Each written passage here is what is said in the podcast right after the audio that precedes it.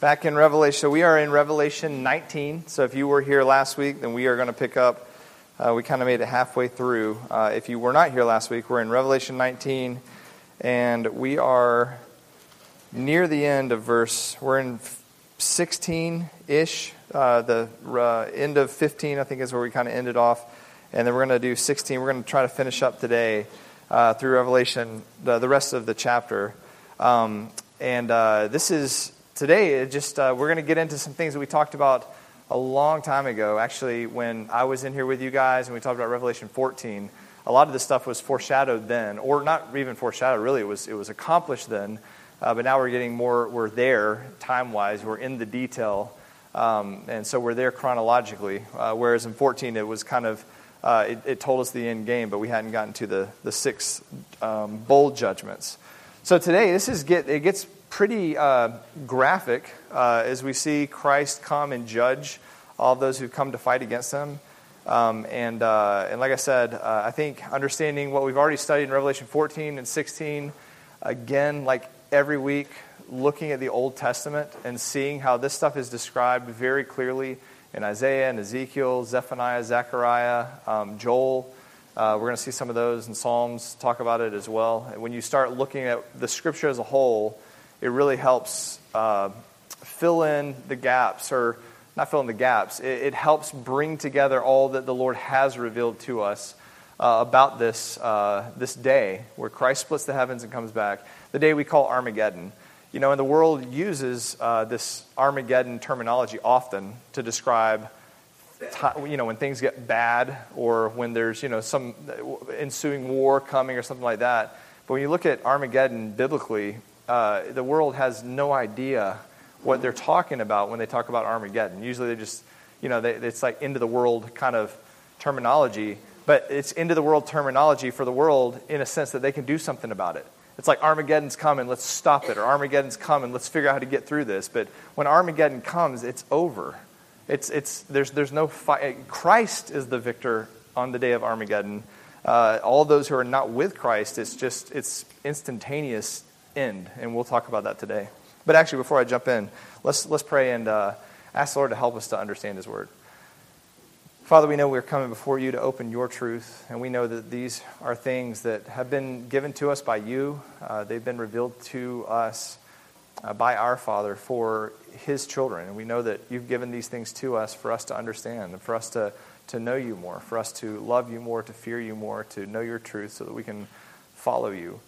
Uh, Father, we also know that these things are undiscernible uh, by those who don't know you and those who uh, are not equipped with your Spirit and those who stand against you. And we see that so often in our world as people mock your word, uh, as uh, the, the same words that are life and power and, and truth for us uh, are, are, are just um, seem foolish to those around us. But Father, as we open your word today, we know that these not only are, are warnings uh, for those who stand against you, but they're, they're blessings for those who are with you. Uh, this is uh, your account given to us ahead of time of what the return of our King will be when he comes to rule and reign on this earth and to bring his bride, the church, and all the redeemed that belong to him together with him to rule and reign on this earth with him. And we long for that day. So as we read this today, Father, help us to understand uh, with simplicity and clarity. Help us to uh, discern these things and, and help them to be convicting to us so that we live holy lives here on this earth and, and help us just to long to see you face to face. Uh, so give us eyes to see and ears to hear. We pray this in your holy name. Amen. Well, all right. Well, like I said, kind of uh, recapping and getting us back to this place. Last week we talked about the return of Jesus Christ our King. Uh, we have finished Revelation 17 through 1910, which was the judgment of Babylon, judgment of the, the, the city of Babylon and the world system. We talked about the fall of uh, false religion, the fall of the economic, political systems of the world.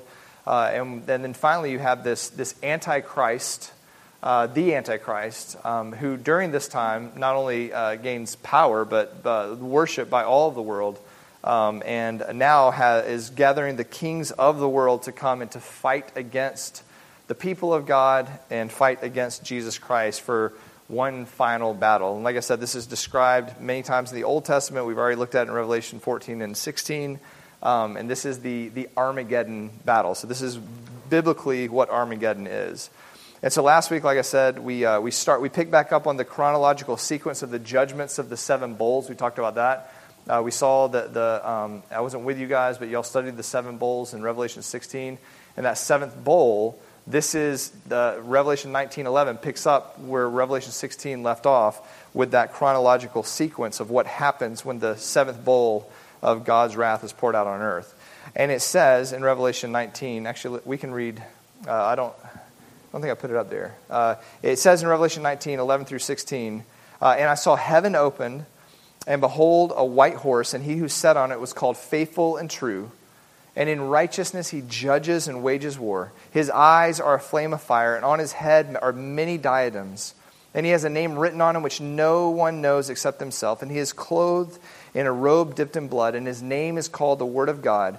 And the armies which are in heaven, clothed in fine linen, white and clean, were following him on white horses. And from his mouth comes a sharp sword, so that with it he may strike down the nations, and he will rule them with a rod of iron. And he treads the winepress of the fierce wrath of God the Almighty. And on his robe and on his thigh he has a new name written King of Kings and Lord of Lords.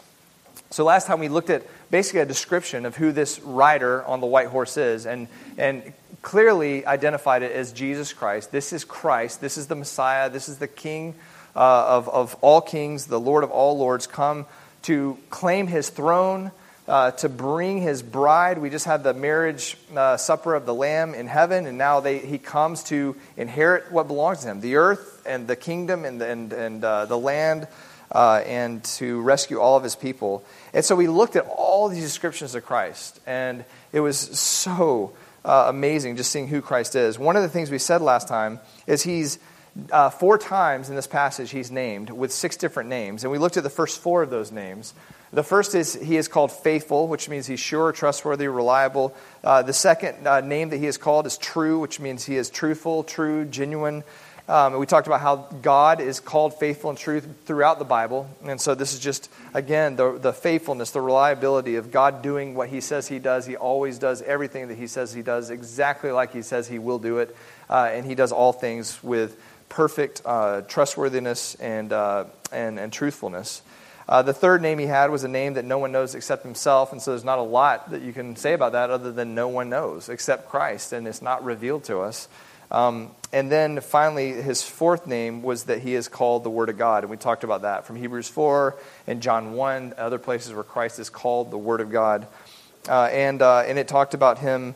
Uh, we, we did talk about his uh, robe. The, his, he's clothed the robe dipped in blood. And we said we would talk more about that uh, this week. So we're going to talk more about uh, his, his robe dipped in blood, what that means, and then um, and the description of the, the judgment that's coming. We also talked about the armies that come with him. Uh, I don't have a slide for that, but basically, the armies that come with him are the saints, those who are clothed in white, which is the, uh, the, the, uh, the works of the saints. And so these are those who are washed by the blood of Christ, those who are redeemed by him. These are people, these are the saints of God coming with Christ as he comes to rule and reign on this earth. And then finally, this is where we left off in verse 15. It says, From his mouth comes a sharp sword, and. Uh, from his mouth comes a sharp sword, so that with it he may strike down the nations, and he'll rule them with a rod of iron. We talked about that last week, um, and talked about how uh, he comes to to strike down means to smite, to hit, to slay. So he comes to uh, slay his enemies. Um, we talked about uh, Isaiah 11, Isaiah 40, uh, that talk about this. That from the breath of his lips he will slay the wicked. Uh, all the nations are nothing; they're meaningless to him. He just speaks, and they're like they're like dust, and they, he, it says he merely blows on them, and they wither. So again, it just shows the, the power, the might of our sovereign God, of Christ the King. And that all these things that are in play and all the evil of the world and all of that is still perfectly in his hands. And it only accomplishes his purposes. Now, all of Satan's tactics and plans and temptations and all that, yes, will cause those who are enemies of God to, to fall away, but for those who belong to him, all those things will be used for their refinement, uh, for them to become more like Christ, uh, for them to die in Christ. Uh, and ultimately, all these things bring glory to him. And we have to remember that. That, that when it comes to Christ fighting evil, the fight is merely he, he speaks and it's done. He, he, he, he decides the timing and it's over. Does that make sense? That's our Lord and that's our King. And then it says that he'll rule them with a rod of iron, the same rod that he uses to strike down his enemies and strike down the nations, like Psalm 2 talks about. It says, You'll break them with a rod of iron, you will shatter the kingdoms of the earth like earthenware. He uses that same rod to shepherd his people. When it says he'll rule them with a rod of iron, once he establishes himself as king, that rule is, is a shepherding rule. It's a caring rule. But it's a, it's a firm rule. Like he, there, there's not going to be an allowance of, of evil during his thousand year reign here on earth. So, again, I, I used to uh, tell my, my youth in my college when we talk about this. Right now, evil is prevalent. Good is very tiny, and even the good that we can see and the good that is out there is so short lived, and sometimes even hypocrisy, that, that good is very in short supply right now. But when Christ reigns on this planet for a thousand years, it'll be the very opposite. Good will be prevalent, good will be everywhere. Righteousness, justice, peace, and truth will be everywhere. But there's still the potential for evil during that time, and we'll talk more about that when we get there. Um, it's very uh, clear in the Old Testament. There's a time where the Messiah reigns, where the Christ reigns, that, that he's on this earth, but there's still the potential for sin, the potential for evil, the potential for death. And so that same rod that he strikes down his enemies with, he'll rule and shepherd his people during that time. But it means that there'll be swift justice. There'll be swift justice, justice with this uh, during his rule and reign as king. And so that's where we left off last week. And we, I think we talked, we started to talk about this, but then we, uh, I held off because I feel like this goes into the, the next part, the judgment part. But the next, the next part of the verse, verse 16, it says, He treads uh, and he treads the winepress of the fierce wrath of God the Almighty. Now, I wanted to bring up some stuff that we had talked about before because I think it helps. Um, when it says he treads the winepress of the fierce wrath of God, uh, just when it says the fierce wrath, it, it's, it's a double, it's using the word wrath twice. It's talking about the full wrath or the full anger. This is the full fury of a holy God being poured out on his enemies who have come to fight him. And we talked about this in Revelation 14 already. When I was with you guys and we talked about this in Revelation 14, it talked about the winepress of God's wrath. And if you remember, uh, in Revelation 14, it says, The angel swung his sickle to the earth and gathered the clusters from the vine of the earth and threw them into the great, great winepress of the wrath of God. Now, again, this is at the very end of that. We pulled out, looked at the whole scope of the messianic history from Revelation 12 to 14, and this is the very end. And so this is the, this is the, the, the final Armageddon battle, but from that pullout uh, in the descriptions that we saw back there. And it says, He threw them into the great winepress of the wrath of God. And it says, The winepress was trodden outside the city, outside of Jerusalem, and the blood came out from the winepress up to the horses' bridles for a distance of 200 miles. So, again, this is Revelation 14 describing it um, in an uh, um, uh, pulling out of the, the, the chronology. Uh, and we talked about that back in the day and, and what all this means. And I, I remember showing you, uh, if you were here at that time, pictures of what an ancient wine press looked like. This is what he's describing. Uh, a wine press, basically, they put the grapes up at the top, they would stomp on these grapes, and the juice would flow out and go down into uh, the little cistern there at the bottom, and that's where they would collect the, the, the juice that they would use for wine. And so when he's talking about the, the uh, the Lord taking his enemies, and, and, um, and uh, the way he described it was threw them into the great winepress of his wrath. This is a symbolic or a picture to describe God spilling the blood of all of the enemies that have come to fight against him on this day. Uh, and he talks about it happening outside the city. It talks about the blood going being up to the horses' bridles, which is about, uh, I mean, that, that's a four foot ish uh, uh, depth. So this is a massive amount of blood. Uh, and again, this is a, a picture, but the, the, the way that the Lord is describing it is like this this is the Lord just um, crushing his enemies, spilling their blood. And it talks about the blood flowing for 200 miles up to the horse's bridle. Actually, here's a couple of old ancient cistern or um, wine presses that they have uncovered over in Israel. Uh, and uh, so it kind of gives you uh, a picture of what they were like. But having that in mind helps you to understand this. And then again, just to bring this back up and do it quickly, uh, God talking about his judgment being like a winepress or being like, um, or being um, his garments, uh, here in Genesis 49, sorry, my thought straight. In Genesis 49, we have one of the first prophecies of the Messiah outside of Genesis 3, and it talks about him washing his garments in wine and his robe in the blood of grapes. And this is something that you're going to see continually be described uh, more and more in prophecy throughout Scripture. Uh, is when the Messiah comes, uh, he is going to his he's going to be bloody.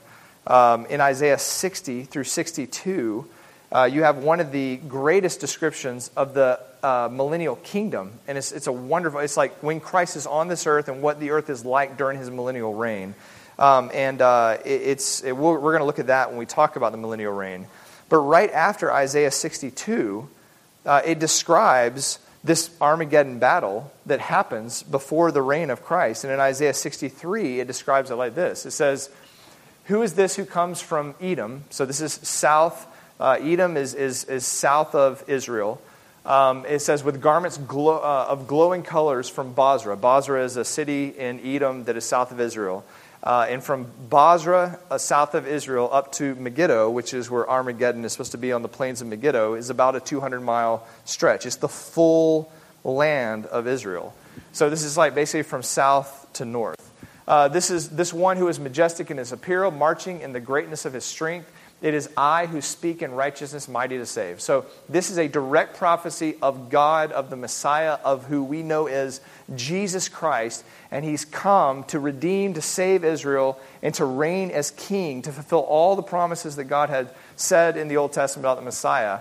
And then it describes him coming in this red apparel. It says, Why is your apparel red and your garments like the one who treads the winepress? Again, another prophecy of the Messiah or of the Christ with garments that are covered in, in, in uh, uh, red or covered in uh, burst grapes. He says, I have trodden the wine uh, trough alone, and from the peoples there was no man with me. So again, he does all the judging himself. He says, I also trod them in my anger and trampled them in my wrath, and their lifeblood is sprinkled on my garments. So this is the first time we see the red on his garments is the blood of his enemies that has been, that has been that has stained his garments as he tramples on them with his feet. So, again, it's a symbolic, picturesque way of showing that Jesus Christ, the Messiah, trampling his enemies and spilling their blood. He says, I've stained all my raiment.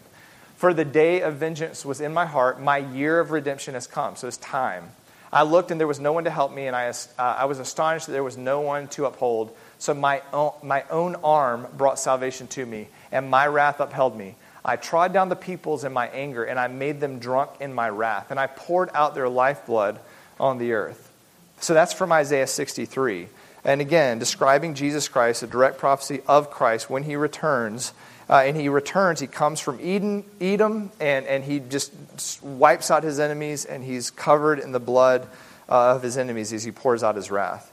Uh, in Isaiah 34, again, another prophecy of Christ in Isaiah, uh, talks about this. It says, Draw near, O nations, to hear and to listen, O peoples, and let the earth and all it contains hear, and the world and all that springs from it. It says, For the Lord's indignation is against all the nations, and his wrath against all their armies. He has utterly destroyed them, he has given them over to slaughter. Again, this has not happened historically yet, but it must. It says, So their slain will be thrown out, and their corpses will give off their stench, and the mountains will be drenched with their blood. And all the hosts of heaven will wear away, and the sky will be rolled up like a scroll, and all their hosts will also wither away, and the, uh, as the leaf withers from the vine, uh, or as one withers from the fig tree. For my sword is satiated in heaven. Behold, it shall descend for judgment upon Edom. So there we are, south of Israel again. And upon the people who I have devoted to destruction. The sword of the Lord is filled with blood. It is uh, uh, sated with, a fat, uh, with fat with the blood of lambs and goats with the fat of the kidneys of rams. For the Lord has a sacrifice in Bozrah. So there we are again, a great slaughter uh, in the land of Edom. So, anyway, like I said, these are two different prophecies from Isaiah that are talking about this final day of the Lord, a day that hasn't happened. We haven't seen a day where the Lord judges all of his enemies, where he comes and he wipes them out, and, you, and, and there's massive amounts of blood spilt like this. Uh, some people try to talk about this being when he um, um, uh, had armies uh, wipe out Edom or other battles back in the day. And again, There are, we, we did talk about how the Lord fulfills prophecies, but how in those prophecies there's things that weren't fulfilled the way He said it. And so prophecies sometimes have a near and a far fulfillment. And we talked about that with Babylon. You know, God did destroy Babylon. Many of the things talks about Babylon in the Old Testament were done, but there were some things that were not done. Uh, in fact, if, if uh, either one, the Lord uh, exaggerated, or uh, he didn't accomplish what he said he would accomplish, or there has to be a future Babylon where he'll finish that. Same thing with Israel. There's many things that God promised to Israel that he did, and there's some things that he did not do. So either one, he couldn't accomplish what he said he would do, or there must be some future Israel that all these things will happen. Does that make sense? And we know that's how prophecy works because we look at the prophecies that God has already fulfilled, and He always fulfills them exactly like He says. So you don't have to turn it spiritual and go, well, maybe the blood represents this, and maybe the mountains represent this. It's that the blood is blood, the mountains are mountains. It's just going to come. It just hasn't happened yet.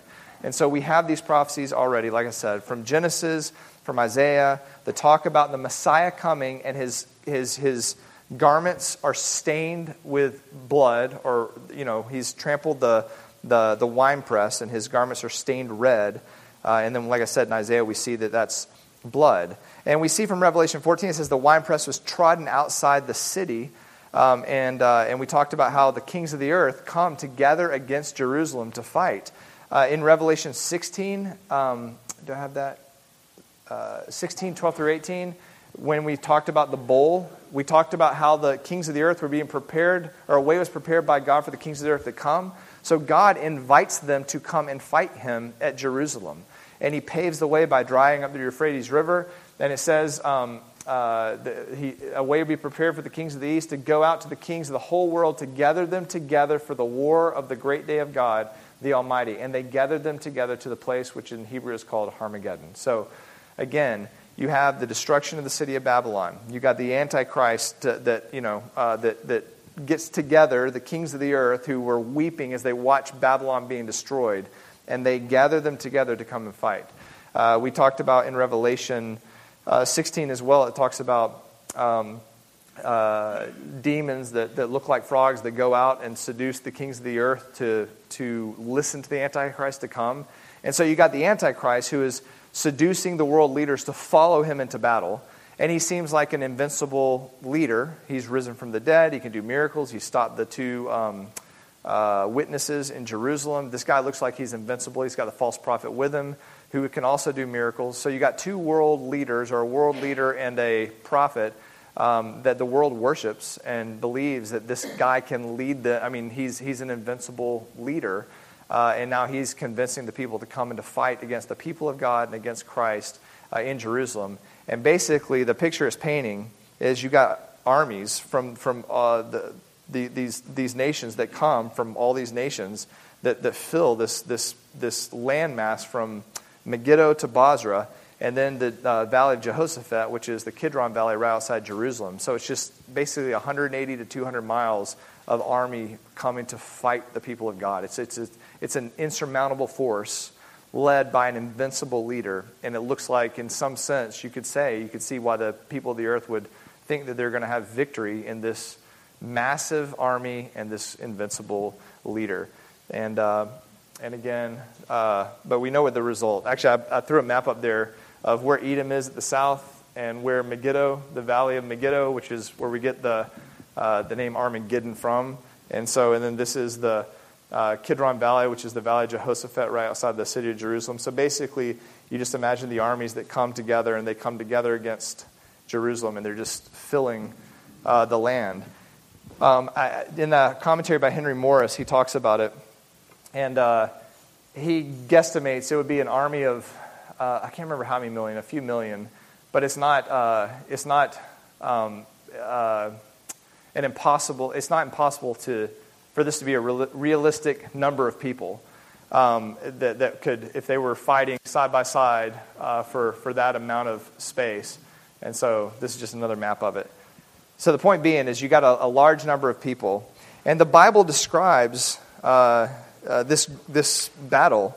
In Revelation uh, 16 and 14, we already talked about the wine press of his wrath and the blood being 200 miles up to four feet tall. It's a uh, gruesome outcome. Um, and basically, it's, it's uh, roughly that entire distance. And the, the idea is that it, it biblically that Christ starts in the south and just starts slaughtering all the way up to Megiddo, and then he comes and reigns on his, his throne as king in Jerusalem. Uh, one of the commentaries says the valley of Megiddo drains into the Jordan River, and so most likely uh, that when it talks about the blood being four feet high or up to the horse's bridle, it's probably the blood of all the slain like flowing down into the Jordan Valley and, and coming down as a river of blood uh, that flows down into um, uh, the, the Dead Sea. Robert Thomas says the terminology suggests a sea of blood resulting from a direct confrontation on the field of battle. A depth of blood and the land area covered both uh, are indicative of a massive slaughter and a loss of human life. So, again, those are just a lot of different ways of saying God just comes and he destroys all of his enemies, all those who come to fight against him. Joel 3 describes this battle probably well, there's, there's one other place that describes it in a lot of detail. Um, but Joel 3 in the Old Testament talks about this day and this battle. And he says, For behold, in those days and at that time when I restore the fortunes of Judah and Jerusalem, so when they repent, when God uh, you know, does the new, uh, fulfills the new covenant, brings his people into uh, um, Israel and reigns as their king, he says, I will gather all the nations and I will bring them down to the valley of Jehoshaphat, which is the Kidron Valley outside of Jerusalem. And he says, Then I will enter into judgment and with them there on behalf of my people and my inheritance Israel. Verse 9 says, Proclaim this among the nations. Prepare a war, rouse the mighty men, let all the soldiers draw near, let them come up. Beat your plowshares into swords and your pruning hooks into spears. So, he, I mean, God's saying, bring it. He's like, take all your farming instruments and turn them into to, to instruments of war and come fight me. See, he's inviting the nations to come. He says, let the weak men say, I'm a mighty man. Hasten and come, all you surrounding nations, and gather yourselves together or gather yourselves there. Bring down, O Lord, your mighty ones, and let the nations be aroused, and come up to the valley of Jehoshaphat. And there I will sit to judge all the surrounding nations. Put in the sickle, for the harvest is ripe. That sounds just like Revelation 14. Come and tread, for the winepress is full. That's Revelation 14, 16, and 19. The vats overflow, for their wickedness is great. Multitudes and multitudes in the valley of decision, for the day of the Lord is near in the valley of decision. So, again, I'm just putting all those things together to show you this battle of Armageddon and what it looks like biblically. It's a physical battle with physical nations. This is not some spiritual thing, that this is an actual day that will happen when Jesus Christ splits the heavens open, maybe comes in from the south and just works his way up the valley, just trampling his enemies and, and spilling their blood for 200 miles until the whole valley is full of the bodies of all of his enemies that have come to fight him, along with the, the uh, under the leadership of the Antichrist and the false prophet. But before we get into a little more of that, one final thing about this description. It says, On his robe and on his thigh, he has a name written King of Kings and Lord of Lords. This is, again, another, uh, the, the fifth and sixth name given to Christ here at the end. And both are names of God, just like faithful and true at the very beginning. Uh, Jesus Christ is the Lord of lords. He is God, and He is the Lord of all lords, and He is the King of all kings. And basically, this is just describing His absolute, everlasting authority and power forever. He is the King of kings, He is the Lord of lords. There is no other. Uh, and like I said, this has always been the name of God just a few examples from Scripture. In Deuteronomy 10 17, it says, For the Lord your God is the God of gods and the Lord of lords. Only God is the Lord of lords. For Christ to take this name and not be God, this is blasphemy. He is God. He is man. He is our King, our Lord, our Savior, and He is the, everlasting God. Um, and it says, uh, Psalm 136 6, Give thanks to the Lord of lords, for His loving kindness is everlasting. Again, speaking of Yahweh God, uh, a name attributed to Jesus Christ. In 1 Timothy 6, uh, he talks about Jesus Christ, our Lord Jesus Christ. It says, He who is the blessed and only sovereign King of kings and Lord of lords. So Christ and Christ alone is the King of kings and the Lord of lords, who alone possesses immortality um, and uh, dwells in unapproachable light, whom no man has seen or can see. To him be honor and eternal dominion. Amen. And again, that's a prayer of Paul's at the very end of 1 Timothy, but we're seeing it happen in real life here in Revelation 19. Uh, and then in Revelation 17 14, uh, the, the Antichrist and the ten kings that were following him, it says they come to wage war against the Lamb. They know what they're doing. and the Lamb will overcome them because he is the Lord of lords and the King of kings. So we've already been told the ending here. The Lord of lords and the King of kings will overcome the Antichrist who has established himself as the King of kings here on this earth. But the true King of kings will come, and he is the one that will, that will defeat the Antichrist and defeat those who have come out to fight against him. And so that is a description of Christ, and the rest of Revelation 19 is a description of his wrath. And that's what we're going to call the second half of what we started last week. Last week we looked at the reign or the return of Christ our King, and this is the wrath of Christ our King. Like I said, I've already given you a bunch of uh, Old Testament prophecies from Isaiah, from Joel, uh, what we looked at in Revelation 14 and 16 to describe him treading the winepress of his wrath. And here you have a description of what that looks like. Um, and so here is a description of the actual battle. This is the Battle of Armageddon uh, in Revelation 19. It says, Then I saw an angel standing in the sun, and he cried out with a loud voice, saying to all the birds which fly in the mid heaven, Come assemble for the great supper of God, so that you may eat the flesh of kings, and the flesh of commanders, and the flesh of mighty men, the flesh of horses, and those who sit on them, the flesh of all men, both free men and slaves, small and great. And I saw the beast, the Antichrist, and the kings of the earth and their armies assembled to make war against him. We just read about that who sat on the horse, which is Christ, and against his army, which is the saints. And it says, And the beast, the Antichrist, was seized, and with him the false prophet who had performed the signs in his presence by which he deceived those who had received the mark of the beast and those who worshipped his image. And the two were thrown alive into the lake of fire which burns with brimstone. And the rest were killed with the sword which came from his mouth, or sorry, from the mouth of him who sat on the horse and all the birds were filled with their flesh. That's Armageddon. It's not a big battle. I mean, it's a big battle in the sense of the, the vastness of it. It's not a big battle in the sense of the length uh, or, or the, the amount of fighting that has to happen. The Lord comes and opens his mouth, and the battle is over. Um, and and that's, that's Armageddon. But it's a very graphic and, and bloody picture um, and, it, and it shows the wrath of Jesus Christ.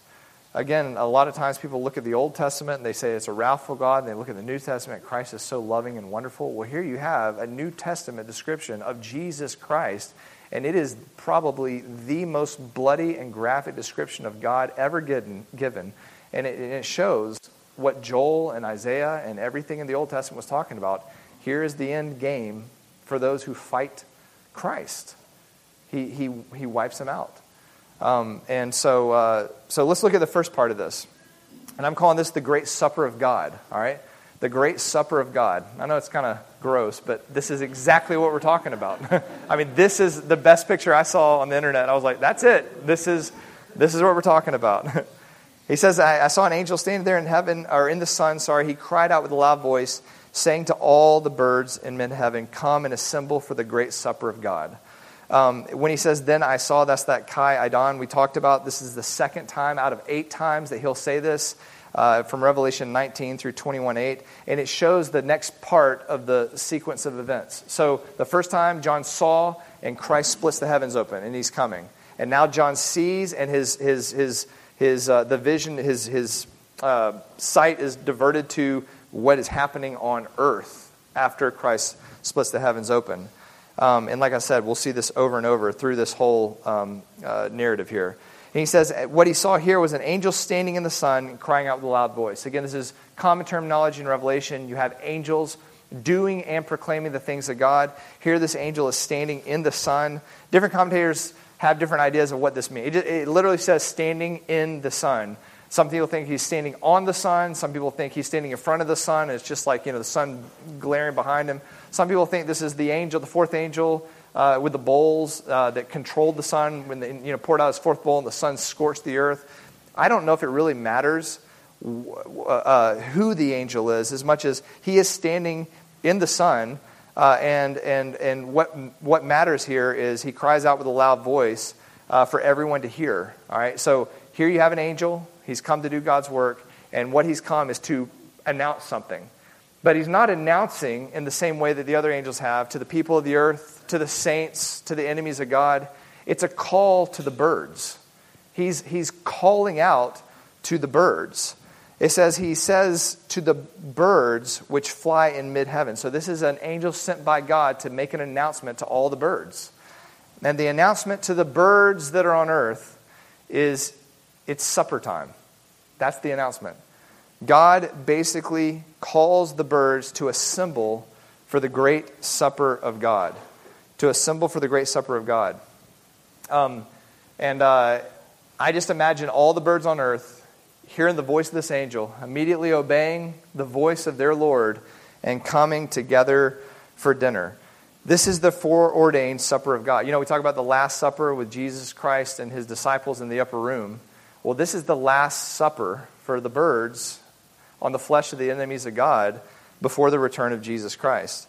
And uh, what this shows is victory is already decided. This isn't arrogance, it's providence. It's just a matter of timing. This isn't going to be much of a battle. It's just going to be dinner. Um, we've already seen this terminology in Matthew 24 and Luke 17. It talks about when Christ return, wherever the corpse lies, that's where the vultures will gather. So it's talking about his return. Uh, he's going to wipe out his enemies, and, and the birds are coming.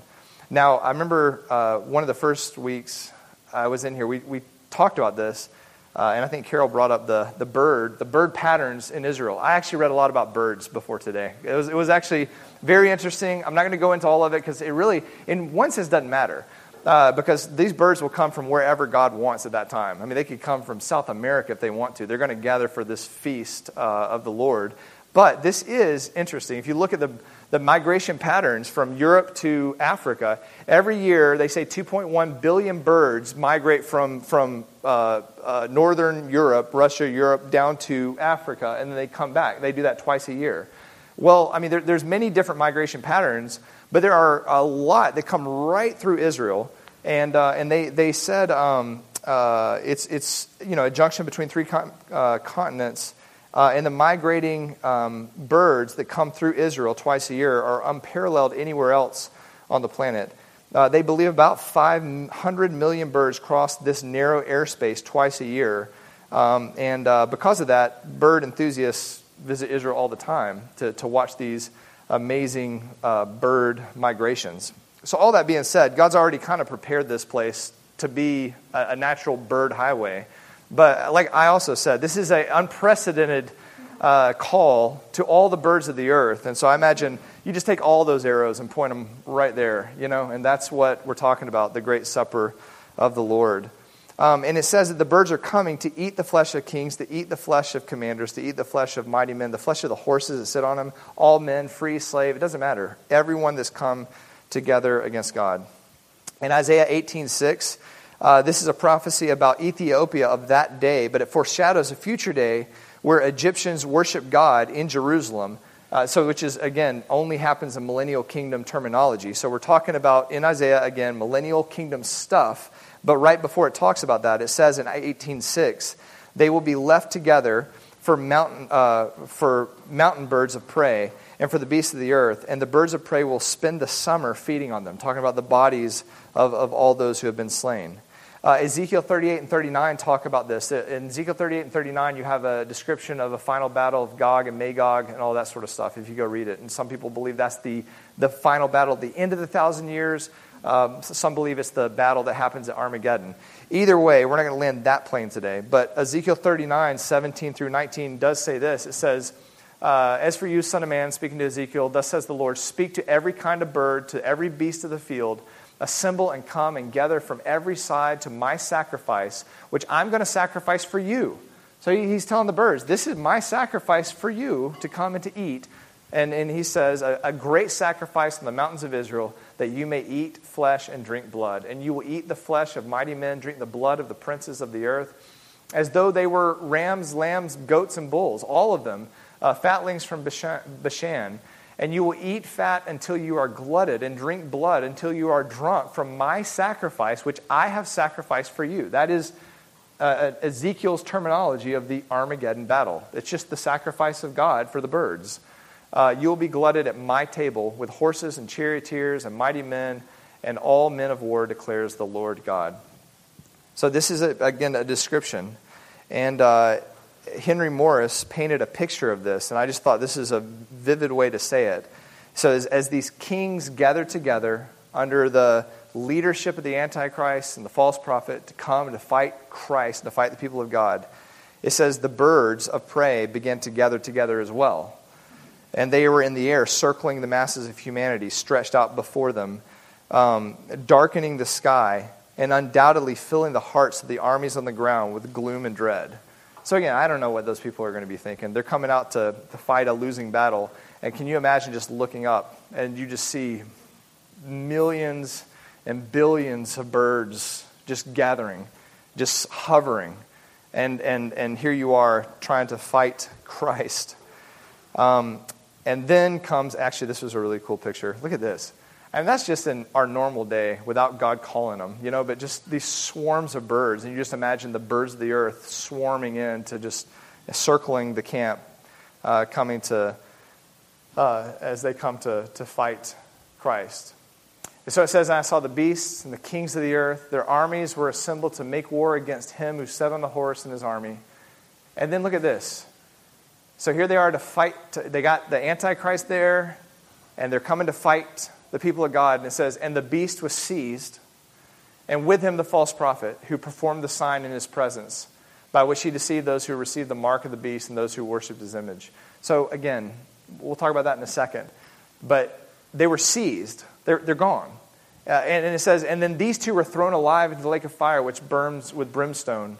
And the rest were killed in the sword which came from the mouth of him who sat on the horse, and all the birds were filled with their flesh. These armies come out to fight. And like we said, the sword already comes out of Christ's mouth. This is Christ doing his work. And I don't know what this would look like for the people, but the beasts and the kings have all assembled. The, this is the Antichrist, the king, the ten kings are the allies that, that have assembled with him. We saw that in Revelation 11 and 13 and 17 and 18. Um, and, you know, the, the way was paved for them to come up. And it says when the, they were seized, and the word seized there, it means they were captured or arrested. They were apprehended. They were caught. They were just like, like fish are caught, and they're just gone.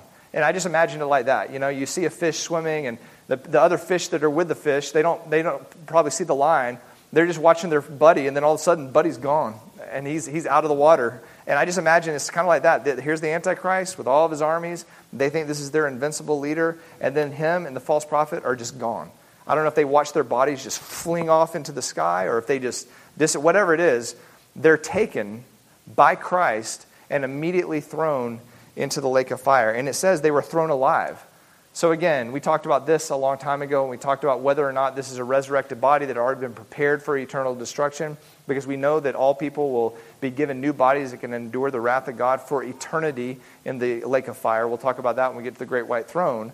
But these are the two, only two people that surpass the great white throne and are thrown alive into the lake of fire. So, whether they already had those bodies, and that's why people thought they were divine and, and invincible, or whether in the midst of the snatching they're given the bodies. I don't know. I don't think you can land that plane. But either way, they are thrown alive immediately into the lake of fire. No great white throne of judgment. These are the first two inhabitants into the eternal wrath of God. Um, and uh, basically, it's just saying they were, they were snatched out of sight. And I don't know, like I said, all these armies and the ten kings and leaders just watched their two leaders just disappear before their eyes, get snatched off the planet. Uh, that's all they saw. They wouldn't have seen the throwing into the lake of fire. But they didn't die. We know that because they were thrown alive into the eternal lake of fire. And we know they were still there burning a thousand years later when Satan is cast into the lake of fire.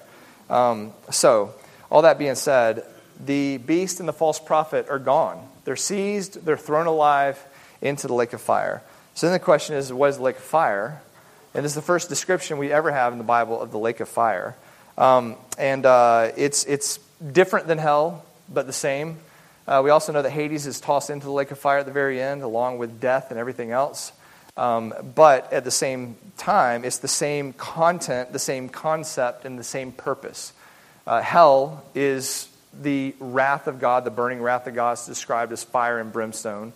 Um, it, it, the same concept, hell is meant as a prison for angels, a place of holding under the wrath of God until the final day of judgment, which is the great white throne. And then that, all are cast into the lake of fire. And it's the same purpose, again, the wrath of God. So uh, you know, I, I, think you can differentiate between hell and the lake of fire, and at the same time, it's the same concept. Both are the eternal wrath of God, both are impossible to get out of, and both are uh, the Lord pouring out his wrath. The only people that ever come out of hell or out of the abyss are those the Lord allows for his purposes for a certain time. We've seen that during some of the judgments in Revelation.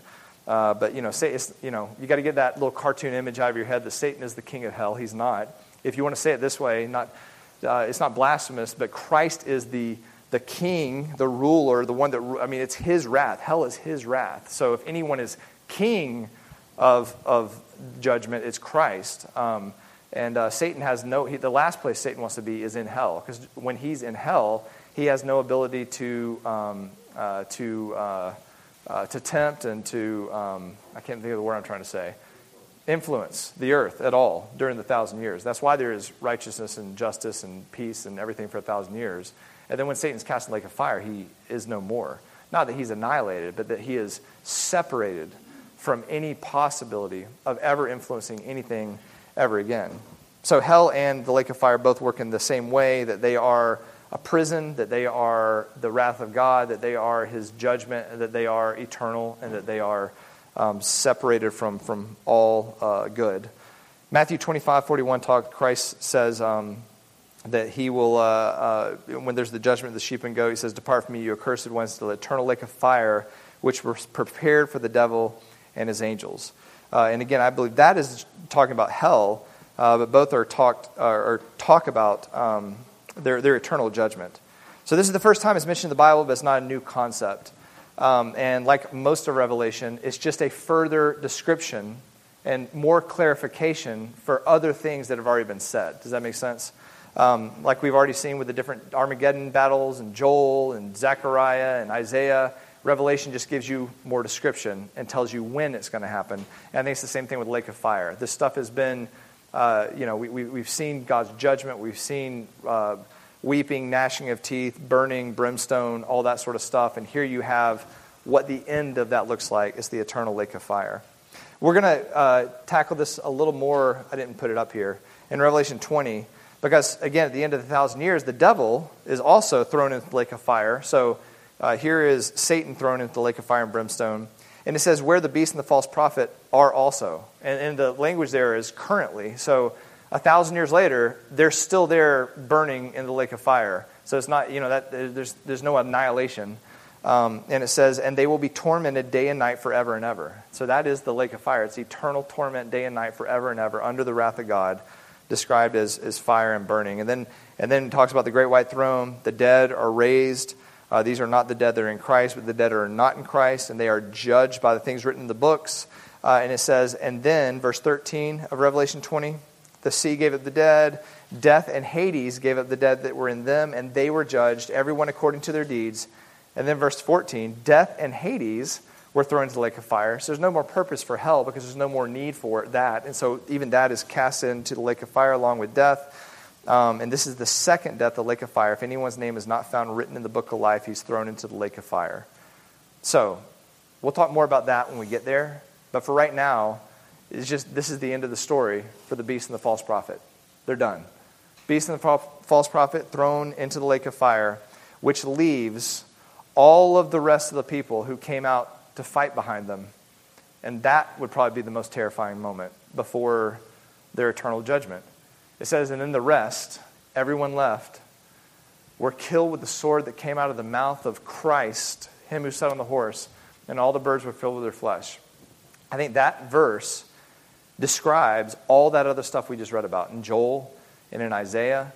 This is Christ possibly coming in from Bozrah and just, just you just it's just blood all the way up through the valley and they're done and then he reigns on his throne and i don't know and the armies are with him and i don't know if it's just this i don't know if they will visually see it if they'll just hear it if blood will just start spilling everywhere um, it reminds me, and actually this is, this is interesting. It reminds me, I don't know if you remember the story in 2 Chronicles 32 and, and 2 Kings 19, when Sennacherib, the king of Assyria, had come to fight against Judah. They come, it's 185, well, I don't know how many people are out there, but, but that night, 185,000 men were slain by the angel of the Lord. And they just died. And, and, and I mean, just again, it's just, it was simple. They just, the angel of the Lord came, they're done. Uh, it describes, it says, the, angel, the Lord sent an angel, destroyed every mighty warrior and commander and officer in the camp of Assyria. In 2 Kings, it says, it happened that night that the angel of the Lord went out and struck 185,000 in the camp. And when the men rose early in the morning, all of them were dead. So someone was alive to rise and to, to see 185,000 people dead. Uh, but that's what happened. Now, that, what's even more interesting, is that same story is recounted in the prophecies of Isaiah. Isaiah is not a narrative, it's prophecy. Most of the prophecies have to do with the redemption of Israel and the day of the Lord that we're talking about here. But right in the middle of those prophecies, he gives a three chapter narrative describing that day that Sennacherib came to fight. And, and it describes that story. And it talks about the angel of the Lord wiping them out. Now, again, I'm not going to say something that we don't know, but could it be that the Lord inserted that in there to remind the people of Israel this is simple for me? All I have to do is breathe. And the whole Assyrian army is wiped out. Sennacherib went back and then was assassinated in Assyria after that. And he's like, and it's going to happen again at the end. And it's going to be much greater than 185,000 people. It's going to be millions upon millions. Henry Morris, in his commentary, described it this way. And I thought, again, he just does a good job, I feel like, of telling the story uh, biblically. He says, After their leaders, this mass of people, were snatched away, the terrified armies will await their own fate. And they will not have to wait long and he says, A mighty cutting wind will sweep across the ranks up the 180 mile column of massed men and horses, proceeding like a slicing sword directly from the powerful word of the majestic rider as he rides up from Edom. Like grapes trampled in the winepress, the blood bursts from their veins, and death is instantaneous. Soon the great trough is flowing with blood, and his vesture dips therein while he treads the winepress alone. The spirits of the slain multitude will depart into Hades, and there to await the judgment of the great white throne. And then the great cloud of ravenous birds swoop down from the heavens, gorging themselves on the flesh and the blood of the one high and mighty rebels against a long suffering God. Gradually, the earth will be cleansed of its pollution, leaving the bones soon to disintegrate and be scattered into the wind. And I, I just think what that would look like, I don't think any Hollywood movie or imagination could describe it or envision it better than what the Bible says. Zechariah, speaking of this day, says it this way. This again is the same, same battle, same description, same day. This is what Zechariah says in Zechariah 14. He says, Behold, a day is coming for the Lord when the spoil taken from you will be divided among you. For I will gather all the nations against Jerusalem to battle. Again, Armageddon terminology. The city will be captured, the house is plundered, the women ravished, half of the city exiled. The rest of the people uh, will not be cut off from the city.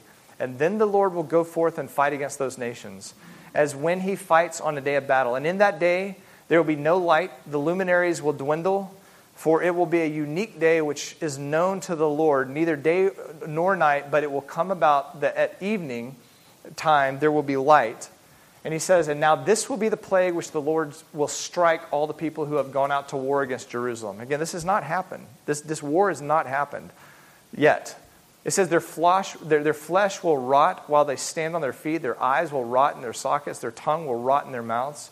It will come about in that day that a great panic from the Lord will fall on them, and they will seize one another's hand, and the hand of one will be lifted against the hand of the, uh, the other Judah will also fight at Jerusalem, and the wealth of the surrounding nations will be gathered gold, silver, garments in abundance. So, also, like this plague, will be the plague on the horse, the mule, the camel, the donkey, and the cattle that will be in those camps.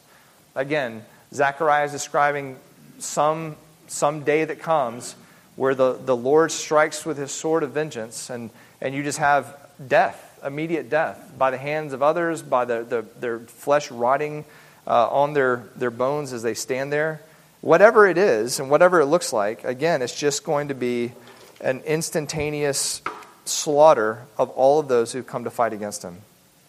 Uh, again, I'm quoting Henry Morris here. He pulls together prophecies to say this sentence. I don't think, oh, I did put him up there. So he says, and so these are different prophecies that talk about this day, and he kind of made a sentence out of it. He says, The heaven bathed sword will strike through the kings in the day of his wrath, and he shall judge among the heathen and he shall fill the places with the dead bodies, and he shall crush the heads over many countries. And it will not be a sword of steel that sheds the blood of the wicked. For out of the mouth goes a sharp sword that he should smite the nations. And the Lord will roar from Zion. He shall smite the earth with the rod of his mouth, and with the breath of his lips he shall slay the wicked. And then shall the wicked be revealed, whom the Lord shall consume with the spirit of his mouth, and shall destroy with the brightness of his coming. His powerful word is sharper than any two edged sword when he finally speaks in judgment. So that's, that's what Christ splits the heavens open to come and to do. Before he, his, the, the earth is ready for his bride, he wipes out all of his enemies. And it's talking about a physical day, physical battle, or a, it's not just a spiritual thing. We're talking about a day where his enemies are judged. Like I said, there's one other uh, verse in, in, or place in the Old Testament that describes this day with, with um, detail. It says in Zephaniah 1 Near is the great day of the Lord, near and coming very quickly. Listen, the day of the Lord. In it, the warrior cries out bitterly. A day of wrath is that day, a day of trouble and distress, a day of destruction and desolation, a day of darkness and gloom, a day of clouds and thick darkness, a day of trumpet and battle cry against the fortified cities and the high corner towers. I will bring distress on men so that they will walk like the blind because they have sinned against the Lord, and their blood will be poured out like dust and their flesh like dung. Neither their silver nor their gold will be able to deliver them on the day of the Lord's wrath. And all the earth will be devoured in the fire of his jealousy, for he will make a complete end, indeed a terrifying one, of all the inhabitants of the earth. So there's no hope in standing against Christ. We watched Babylon fall before this, the pleasures of the world, the riches of the world, the religions of the world, all the things of the world. They, they, they, they just disintegrate at, at His word, in His timing. And then the, the greatest leader that the world will have ever seen, an, an invincible, perhaps risen from the dead unable to die again leader who unites the world to come fight God at the very end, even that, just by his word. I mean, he's, he's seized and thrown into the lake of fire. And then by the word that comes out of his mouth, all the armies that have come to fight against him are slaughtered instantaneously. Our Lord, Jesus Christ, is the invincible, almighty, sovereign King of kings and Lord of lords. The, the earth belongs to him. All things were created by him and through him and for him.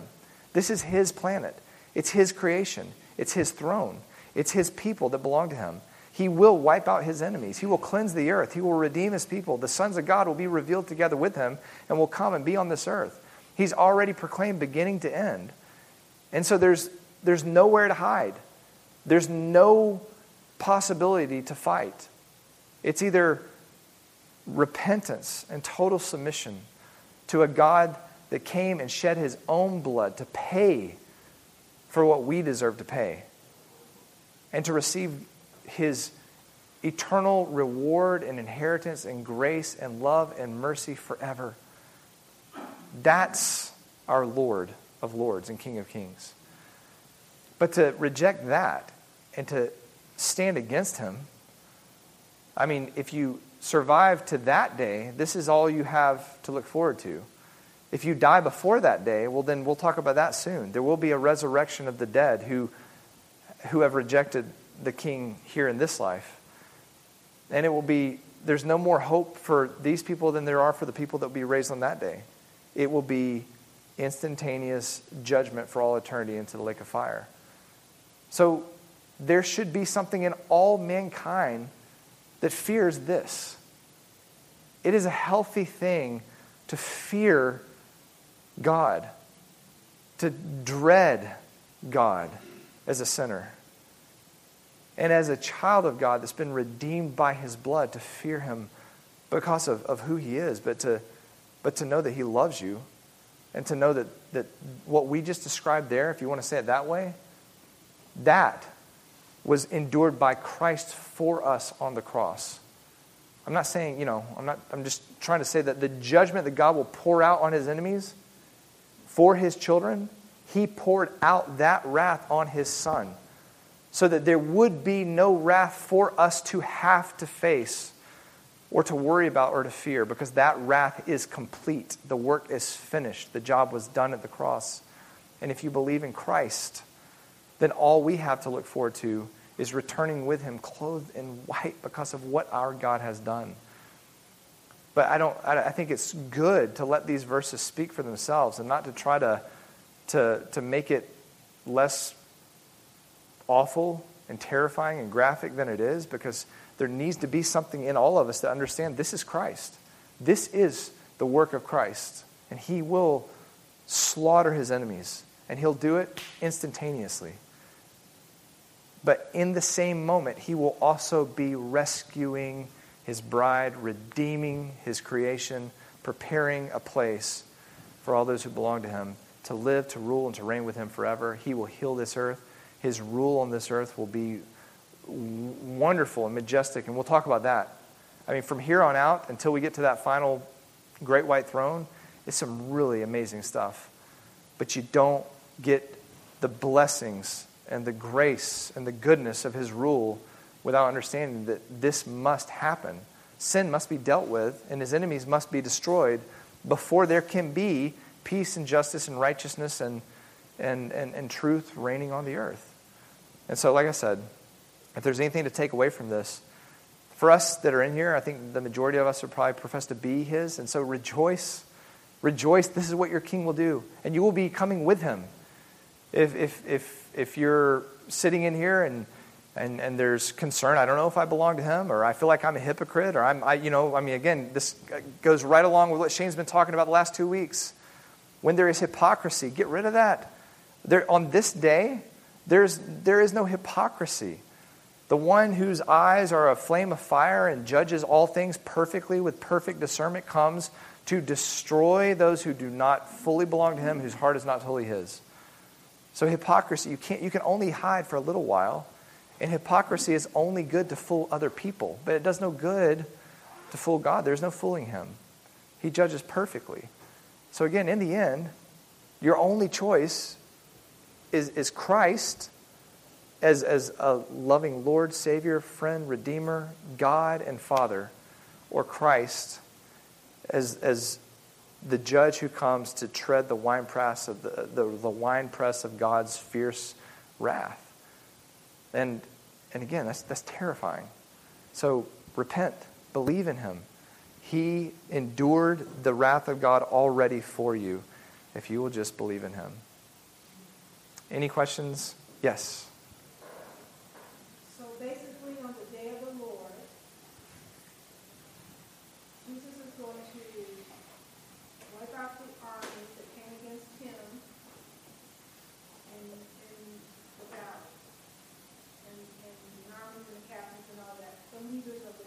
Mm-hmm. Then he's also going to get rid of all the unbelievers who at this point, because the church has been taken off, well, at this point are totally forsaken. So on one day, everybody who is not a believer is gone. Maybe. Definitely these people. If, if they're, I think, could, we'll, we'll, get, we'll get to this. Because in the millennial kingdom, there are those who feign allegiance. There are unbelievers in the millennial kingdom. Now, the, the, the two only possibilities are that these are uh, offspring of those marked by Christ, that, that were offspring of believers that, that as they're raised in the millennial kingdom don't believe, or that there are some, and, and I, I think there are biblical places that you can see, there, there, there are some that survive the day of the Lord. Not, not any of these in the valley. I think all those who have come to fight are gone. But could there be those who are not with him but do not come out to fight that are somewhere on the planet that make it through, that, that do feign worship during the thousand years because he rules with a rod of iron? I think possibly. So I, I don't want to land the plane in the sense of that there is no inhabitant on the earth uh, at this point because I don't, I don't know if I could say that. Yeah.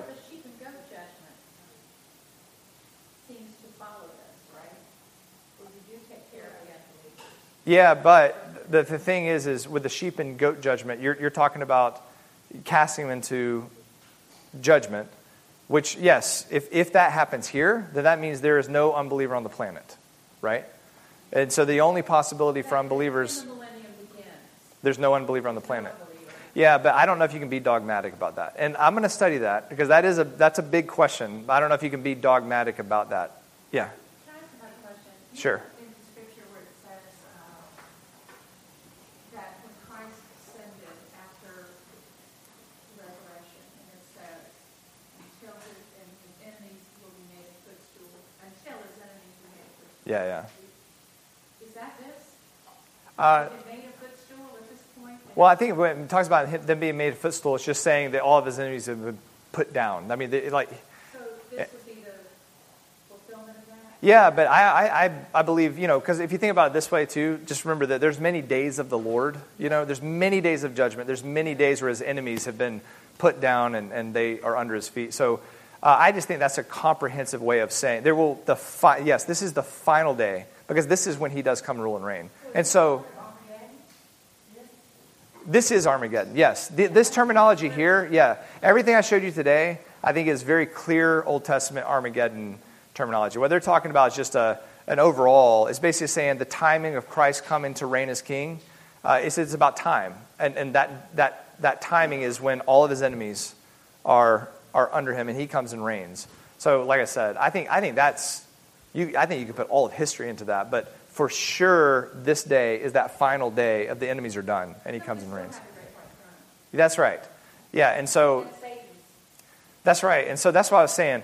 I, I could be, I'm, I'm okay as we study this more if we get to that place where we're like, yeah, you know what? I, I think the best biblical answer is that there is no unbeliever on the planet for at least a moment. You know what I mean?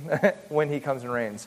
But I just, I know, and like I said, I just can't point to it right now because I haven't, I'm not digging there, but I know there's Old Testament terminology that seems to allude to the fact that people make it through this not, not, this, not that they're on the battlefield, but they, they, there are unbelievers that, that, that are not dead when Christ begins to reign. And, and like I said, I just I, I didn't study it. My mind's not there. I just don't want to. But either way, if anyone makes it uh, through, I mean, these are people that are not gathered on the day of battle. They're not with the Antichrist and the armies. They're not from Bozrah to Megiddo. Um, and they're spared only by Christ for a reason. Does that make sense? But again, you got to think because he talks about the days being cut short with all the judgment and all that sort of stuff. You could say the days are cut short because he says no man would survive if they weren't. Uh, but you could say that was just for the believers that he cut the days short, the days of judgment. Um, but like I said, I just don't want to go too far because I need to I need to study that. I'm curious about that because the Zephaniah says that all the inhabitants of the earth, you know, making a complete end, it makes it sound like on this day it includes everybody. Yeah, and it could. I I think, you know, and, and that, that, yeah, I mean, I think that's a verse right there that, that very clearly says all the inhabitants of the earth. so that might just be it. And, and, and I'm okay with that. I mean, uh, obviously, some of the inhabitants of the earth make it through, those who are marked by him, the 144,000 chosen, and any of those who walk. There are some that walk bodily into the millennial kingdom without dying. So we definitely can say, I know for sure that the Bible backs up the fact that you can die to the millennial kingdom. There's sin during the millennial kingdom. Uh, there's judgment in the millennial kingdom. So there's got to be uh, people that, that are able to. If, if they were all born second, uh, you know, uh, uh, resurrected, which will be the saints in that, then there's no death. There's no offspring. There's no sin. Um, Psalm 2 talks about that. well, Psalm 2, I think, is talking about this. You know, when, when you read Psalm 2, he's talking about uh, uh, laughing at the kings of the earth that come and to fight against them. I think it's just basically, he's, again, it's a poetic way of describing uh, the, earth, the, the Lord. And he said, I have established my king. Yeah, but, but he's saying that ahead of time to anyone that basically speaks, any, anyone that devises plans against God, he's like, I've already established my king. Psalm 2 says, Why are the nation uproar? The people doing a vain thing. Could that be talking about this? Absolutely. This is just another vain thing that the kings of the earth have done. Could it be talking about the end of the millennium? When, when Yeah. Well, see, that's the thing, too, and we're going to talk about that. Even Armageddon battle, I think, is a type of the Gog Magog battle, or the you know the final battle. So again, and that's why I thought I don't know if I can land the plane on Ezekiel 38 and 39 because there's some things there in Ezekiel 38. It talks about them coming up to fight against the city that already has peace, that has no walls. That's not happened yet here in the Armageddon battle. But at the end, the Gog and Magog battle, though, you don't have like it, it, does call for the vultures and all that sort of stuff, and that doesn't seem to happen at the end of the millennial thing, or the the you know. So again, I think it's one of those things that there's we're looking at it from this perspective, and it may be a description of two battles or one battle as a type. So that, that's how a lot of prophecies work. You know, they talk about Christ, they talk about him coming and dying, and they talk about him ruling and reigning forever in the same sentences. And one, they're at least separated by 2,000 years, but maybe more. So there's that part of prophecy as well. We do know that God, what we do know about prophecy is God always does exactly what he says he does, even to the, to the um, minute details of, of river descriptions and name places and, and numbers. You know what I mean? So he's not it's not hyperbolic language that could mean a lot of things. It means one thing, and he does it exactly like he says it.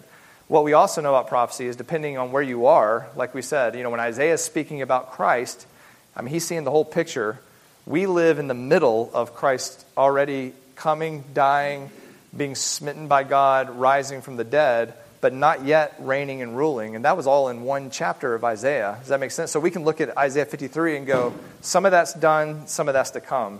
But Isaiah wouldn't have seen that. It's all to come for him. And so I think we're in the same spot when it comes to these things. Revelation, we, that's what I was saying at the beginning. We know it's going to happen like this.